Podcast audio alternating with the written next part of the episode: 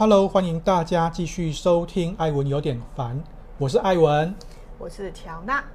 哦，今天我们要来聊一个也是很多人会遇到的问题啦，哈，该如何来看待哦，或者是面对网络上的差评？嗯，哦，因为这是网络的时代呀，舆论的力量真的很可怕哈，就是你看很多那种韩国的明星啊，会因为舆论，然后就轻生，然后也很多的品牌因为几个呃差评啊，然后瞬间就被下架，然后甚至这个品牌都整个不见了。嗯，哦，那我先来讲一个故事哈，就是每次到了周末啊，就会带着小朋友去呃附近的早餐店吃早餐。嗯，哦，那其实我们附近有很多很多的早餐店，它只是很多时候到了周末的时候，你就发现，诶，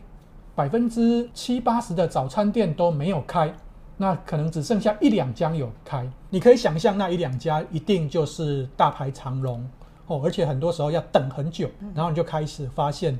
有很多很好玩的现象，就是有一些消费者他不想等的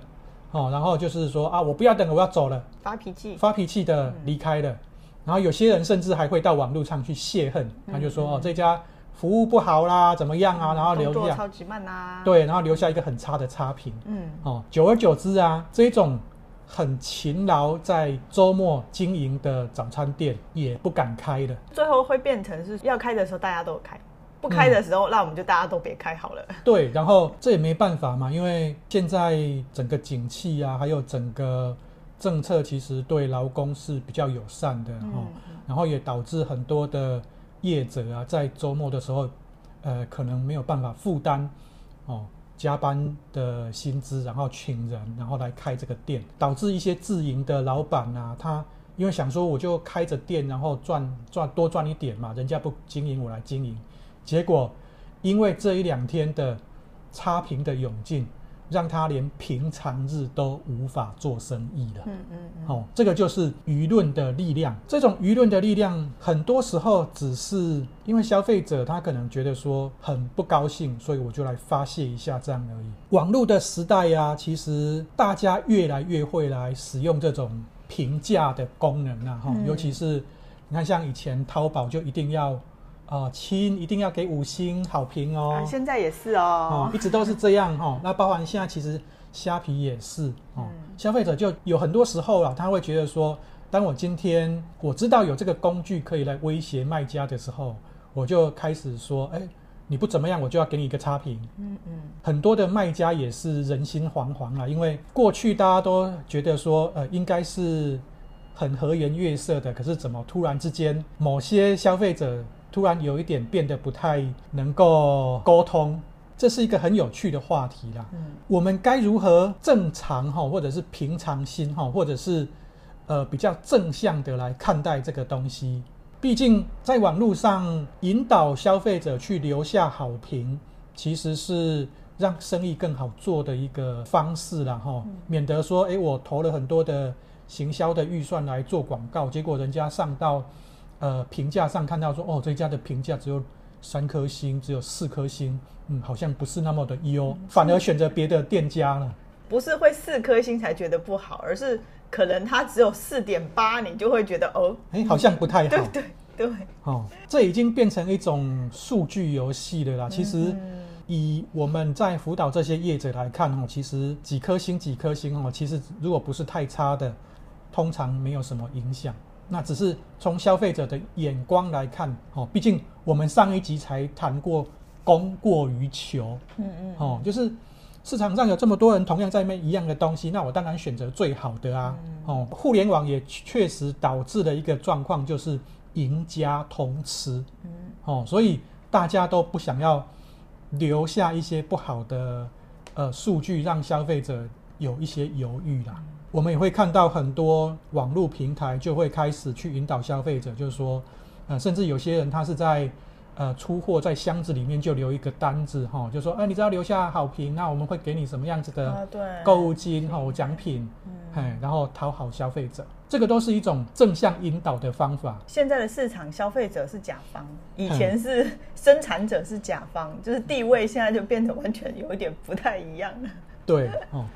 那收到差评，这个一定都会有的。其实如果有一个业者他全部都是五星好评，我才觉得奇怪，因为那一定是假的。嗯、对，一定是他呃后面有操作一些什么动作啦。嘿，反而是有一两个差的，我认为诶这个比较合理一点点。嗯，嗯，嗯，哦，如果说你今天真的收到一个差评，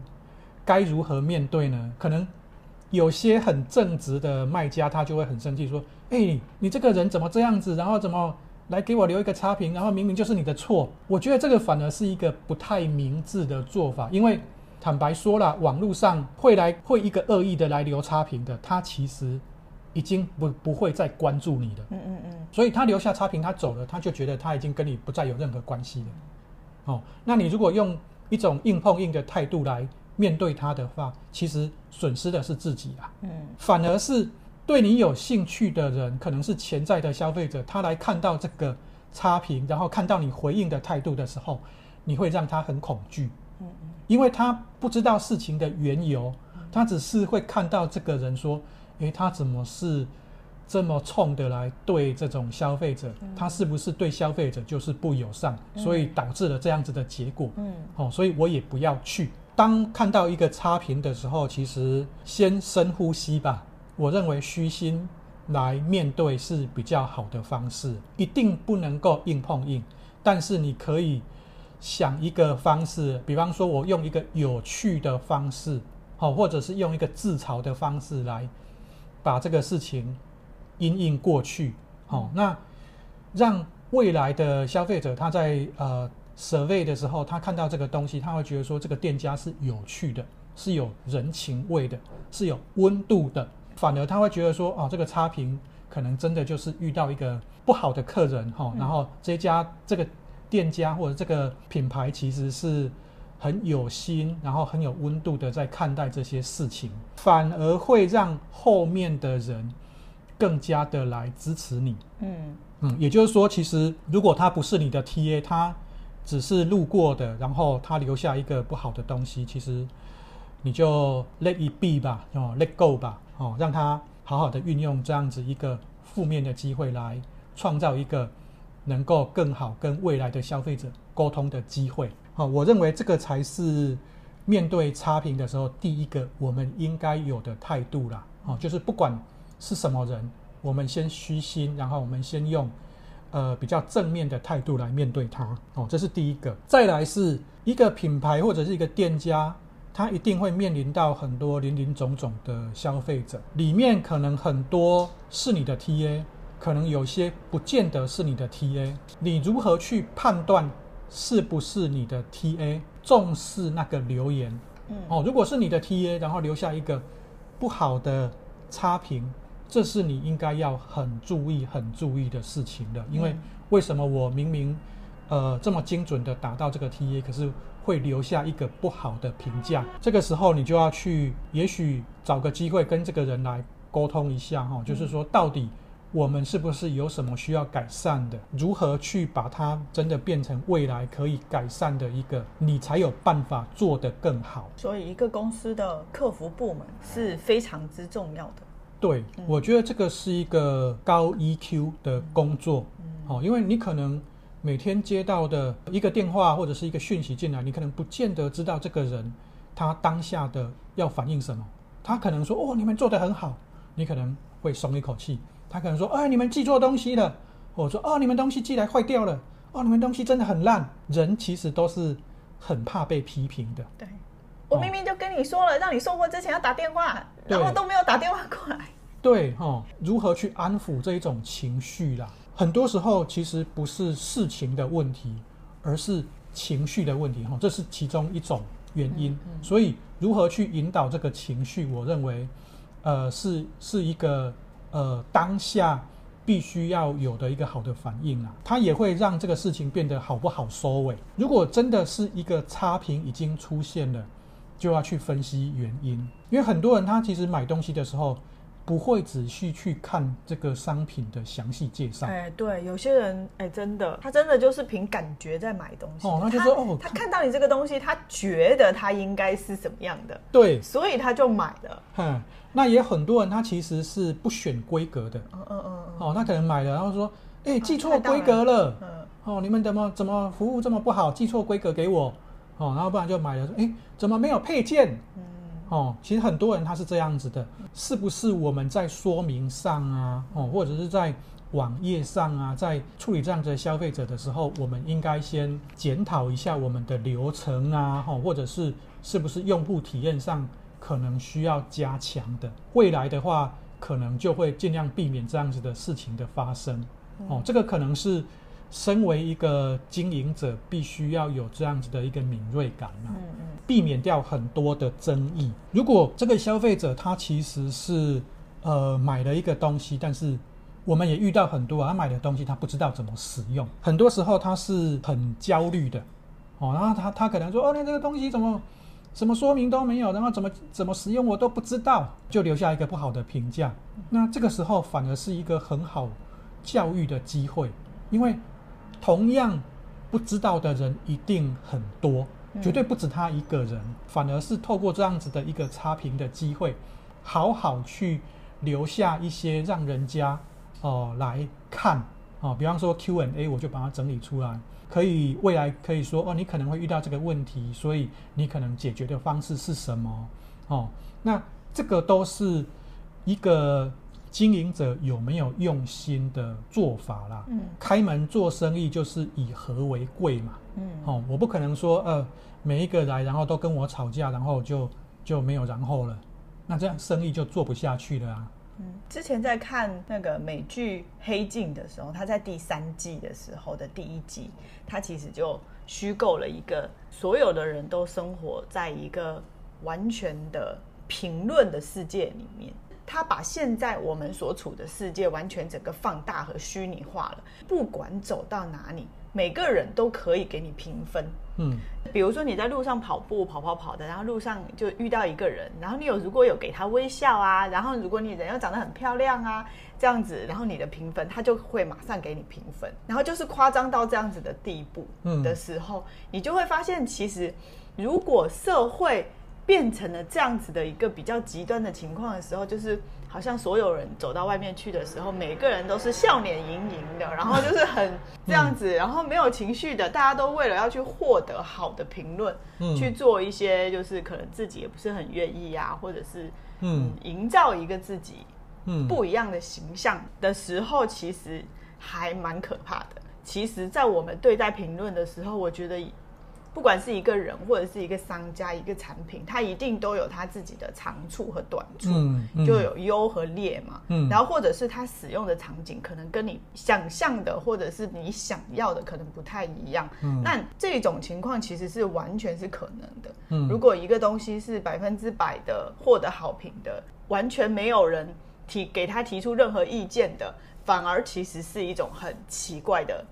对，不正常啊！哦，它是其实应该说是不正常。嗯，在现在的那种社，就是网络的世界里面，其实还有一点，就是因为每个人他在网络上，他完全是匿名的，就是别人他不会知道你这个人，其实，在原本的社会中，你真实的形象是什么。当他躲到网络之后的时候，他的情绪可能会放大千倍万倍。其实很多时候，他也许根本不 care 说。你到底对他真的有没有在意？就是根本他就不在意说你商家到底有没有在意他，他只是想要把他的这个情绪，可能有些时候是生活里面，他可能也是比如说长时间的。有一些压抑的情绪啊什么的，他有可能就是突然会有一个触发点，嗯嗯，他就会把它放到这里面。嗯、其实我们也遇到过嘛，就是在疫情一很长一段时间在隔离的状态下的时候，嗯、其实每个人的情绪都会不是那么好控制的，也会有消费者打电话来，就是讲他可能买错一个东西或者怎么样的，然后就哭起来了。嗯，就是其实听起来可能也不是一件什么很大的事情，但是他。可能在处理自己情绪上的时候，有一些别的原因，对，也会引起这样子的。对，所以啊，其实我觉得经营者哈，很多时候其实，呃，尤其是客服人员啊，很多时候就有点像在做那个心理咨询，嗯嗯，哦，就是哎，消费者打电话进来的，他可能带着脾气进来的，嗯，哦，那可是他他这个脾气，他可能只是找一个出气筒而已，嗯嗯，哦，那其实你可以让他。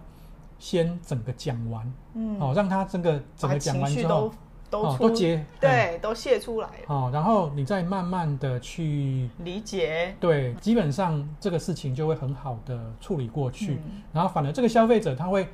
觉得说，哦，你这个是很有用心的，而且是很关心人的。嗯，哦，那很可能因为这样子，其实你就赚到了一个忠实的用户啦。嗯、这反而是一个蛮蛮好的一个做法啦。嗯，哦，那再进一步，其实我觉得啊，其实一个经营者，一个品牌，哈、哦。其实遇到差评的时候啊，其实也不用那么的在意啦，因为那个都已经是过去的事情了哈。呃，也有很多的心理学家会讲说，其实如果有一百个人同时给你评价，有九十九个人给你好评，有一个人给你差评，其实你只会看到那个差评，你不会看到九十九个好评。是的，这个时候你应该要让自己先喘一口气啦，因为我有时候这个是免不了的事情。嗯，那。反而是未来我如何哦更精准的去找到对的 TA 哦，或者是我用呃一种更好的方式来面对未来的一些消费者哦，然后让这样子的事情可以避免的发生。其实有时候一些不合适的消费者，其实因为这个时代受众要切得很细啦，哦，那如果不合适的，其实。你可能不见得要跟他有生意上的往来，嗯、你可以在一开始就把它切掉了，会让呃你的事情啊，吼，让对方也觉得说，哦，这个这个人有在帮我设想，也许未来的某些时候，他在想到你的时候，或者是他会介绍其他人来跟你交易，也说不定。嗯，哦，那反而不是说哦来的我一定要照单全收啦，嗯嗯嗯、哦，这个可能是我觉得更进一步哦，就是一个比较积极的做法啦。嗯特别是如果你是在做我们上一期聊的高端市场的对的人的话，那么你的 TA 其实真的是一大群人里面的很小一部分。是是，如何去区分他们很重要。是哦，那最后我再讲一个，就是消费者这一面的。其实很多时候，你就像我们一开始讲的那个早餐店的案例哈，你如果面对一个其实可能很用心在经营的。早餐店业者、自营的业者，到最后啊，只会产生一种叫做劣币驱除良币啦。嗯、哦，所以我觉得人多多少少还是呃比较正面啊，吼，或者是比较有包容性的去看待一些事情。嗯，我认为结果对大家都会比较好，嗯、才不会有一天其实大家可能到了假日都要自己做早餐，对没有早餐吃。哦，那早餐只是一个案例而已。哦，还有很多啦。这种解决方式很多嘛，比如说你已经知道你周围的早餐店，其实你已经很熟悉了，因为你生活在这个环境、嗯、这个区域当中。那哪一些店周末会开，哪一些店不会开？然后那么开的，它一定就是很多人。对。那么你可以选择提前先打电话去订。定了，你晚一点再过去拿，是，而不是让你自己在那种很大热的天里面站在下面流汗，你就心情很烦躁。对，对，其实有很多方式，然后又给人家一个不好的评价，对，哦、其实都是自己的选择造成的。是的，是的。我们今天聊这个网络的差评，还有聊聊这个舆论的力量，哦，简单的跟大家分享一些我们的看法。嗯，哦，谢谢大家，谢谢，嗯，拜拜。拜拜。